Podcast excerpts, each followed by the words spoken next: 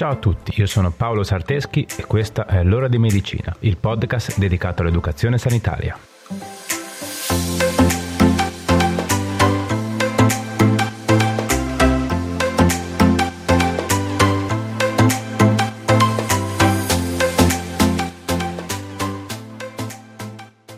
Ciao a tutti e bentornati.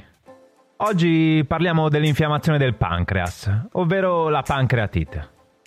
Ma come sempre partiamo un attimo dalle basi. Vediamo cos'è il pancreas e quali sono le sue funzioni.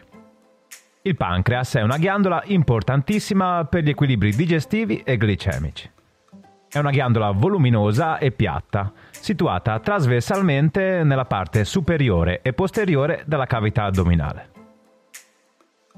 Le funzioni del pancreas sono sia esocrine, infatti hanno la capacità di produrre enzimi digestivi, che endocrine, Infatti in pancreas regola la produzione di insulina e glucagone, che sono fondamentali per regolare il livello di glucosio nel nostro sangue.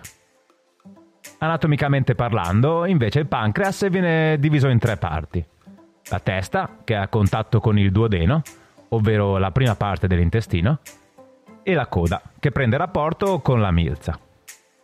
I dotti pancreatici o vie pancreatiche hanno il compito di raccogliere i succhi pancreatici prodotti dal pancreas. Ok, dai, direi che l'abbiamo fatta molto breve, ma il succo credo che si capisca. Quindi dai, iniziamo.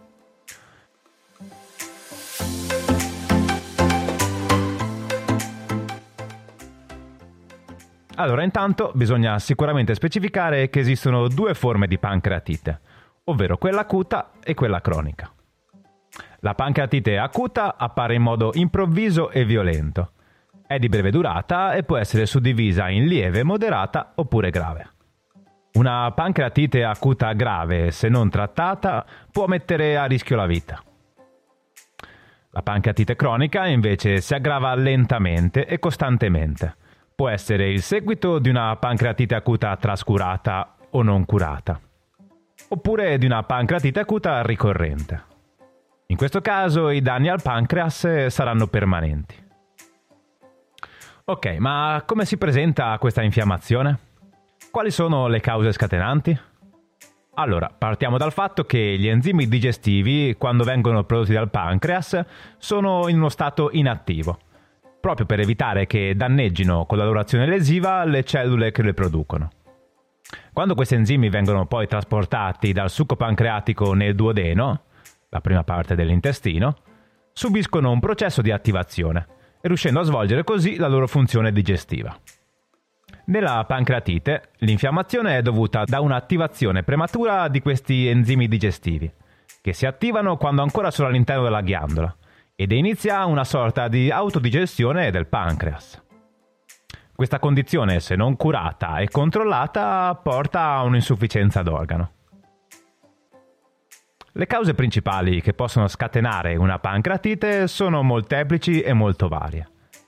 Possiamo citare l'abuso di alcol, calcolosi biliare, che succede quando i calcoli biliari della cistifelia vanno a bloccare il dotto biliare comune, che è condiviso sia con la cistifelia che col pancreas cancro al pancreas o al duodeno, fibrosi cistica, malattie autoimmuni, infezioni, farmaci, tabagismo, traumi addominali operatori, e in questo caso si parlerà di pancreatite post-operatoria, ulcere duodenali, trigliceridi alti o iperlipidemia, e colangiopancreatografia retrograda endoscopica. Eh, parolona, eh? Comunque è una procedura diagnostica e dopo ne riparleremo. Eh? Comunque l'abbiamo inserita in questa lista perché essendo una procedura diagnostica invasiva ha delle complicanze e tra le quali c'è anche il rischio di una pancreatite acuta. Ok, ma dovete sapere che esistono anche casi in cui non viene trovata una vera causa scatenante ben chiara. In questo caso si parlerà di pancreatite idiopatica. Come vi dicevo, le possibili cause sono veramente tante. Ma quindi come si fa a accorgersi di avere una pancreatite? Quali sono i sintomi tipici? Allora, nel caso di pancreatite acuta, i sintomi tipici possono essere dolore violento e molto forte nella parte superiore dell'addome, in corrispondenza della sede del pancreas, e il dolore tende a irradiarsi anche alla schiena. Nausea e vomito, che può essere sia alimentare che biliare, quindi di color verde scuro. Febbre, ansia, agitazione e segni di shock come pelle fredda e pallida, tachicardia e ipotensione. Nel caso della pancreatite cronica, i sintomi si presentano molto più sfumati.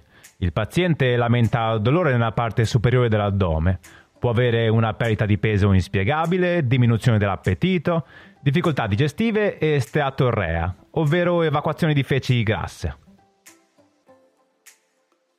Ok, adesso che conosciamo la sintomatologia, sappiamo benissimo a chi dobbiamo rivolgerci quando c'è qualcosa di strano, no?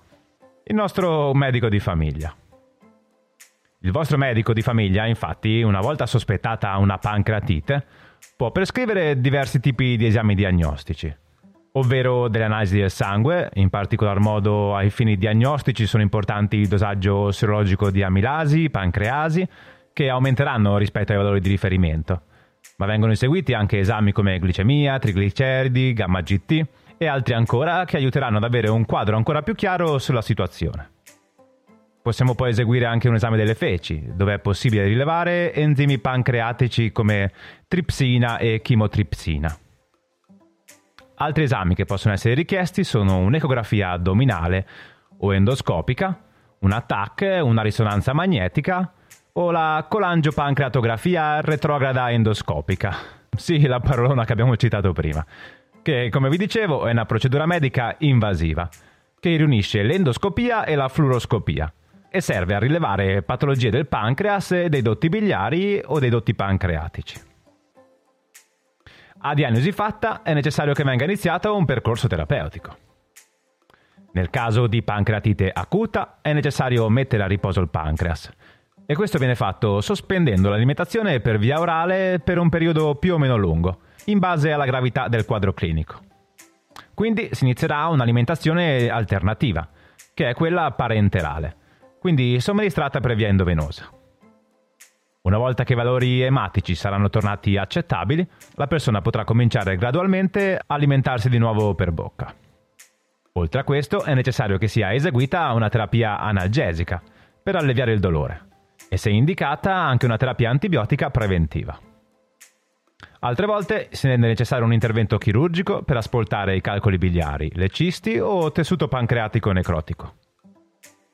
Nel caso della pancreatite cronica, invece, la terapia si basa sul controllo del dolore tramite l'assunzione di analgesici e su una dieta mirata al mantenimento di buono stato nutrizionale.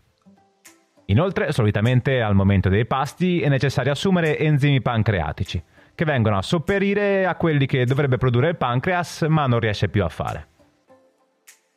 Se subentrano infezioni è necessario impostare, sotto prescrizione medica, una terapia antibiotica. E anche in questo caso può essere necessaria l'asportazione chirurgica di una parte dell'organo oppure addirittura dell'intero organo. Ovviamente, come mai saprete, ad ogni patologia o disturbo trascurato corrispondono complicanze più o meno gravi, che sarebbe sempre bene evitare, no? Quindi, anche nel caso di una pancreatite trascurata, potremo trovarci davanti a complicanze come formazione di pseudocisti pancreatiche che possono rompersi, sanguinare o infettarsi, insufficienza renale, versamento pleurico e difficoltà respiratorie, necrosi pancreatica infetta e sindrome da risposta infiammatoria sistemica, ovvero una condizione in cui si installa un meccanismo di danno multiorgano che può portare anche alla morte. Questo per le forme acute mentre invece per le forme croniche potremo avere una malnutrizione, diabete insulino dipendente, tumore pancreatico e calcificazioni all'interno del pancreas che possono rendere necessaria un'asportazione del pancreas stesso. Ok, ci siete ancora? Direi che la teoria possiamo chiudere qua. Eh? Passiamo a qualche consiglio pratico, che dite? Pronti? Andiamo.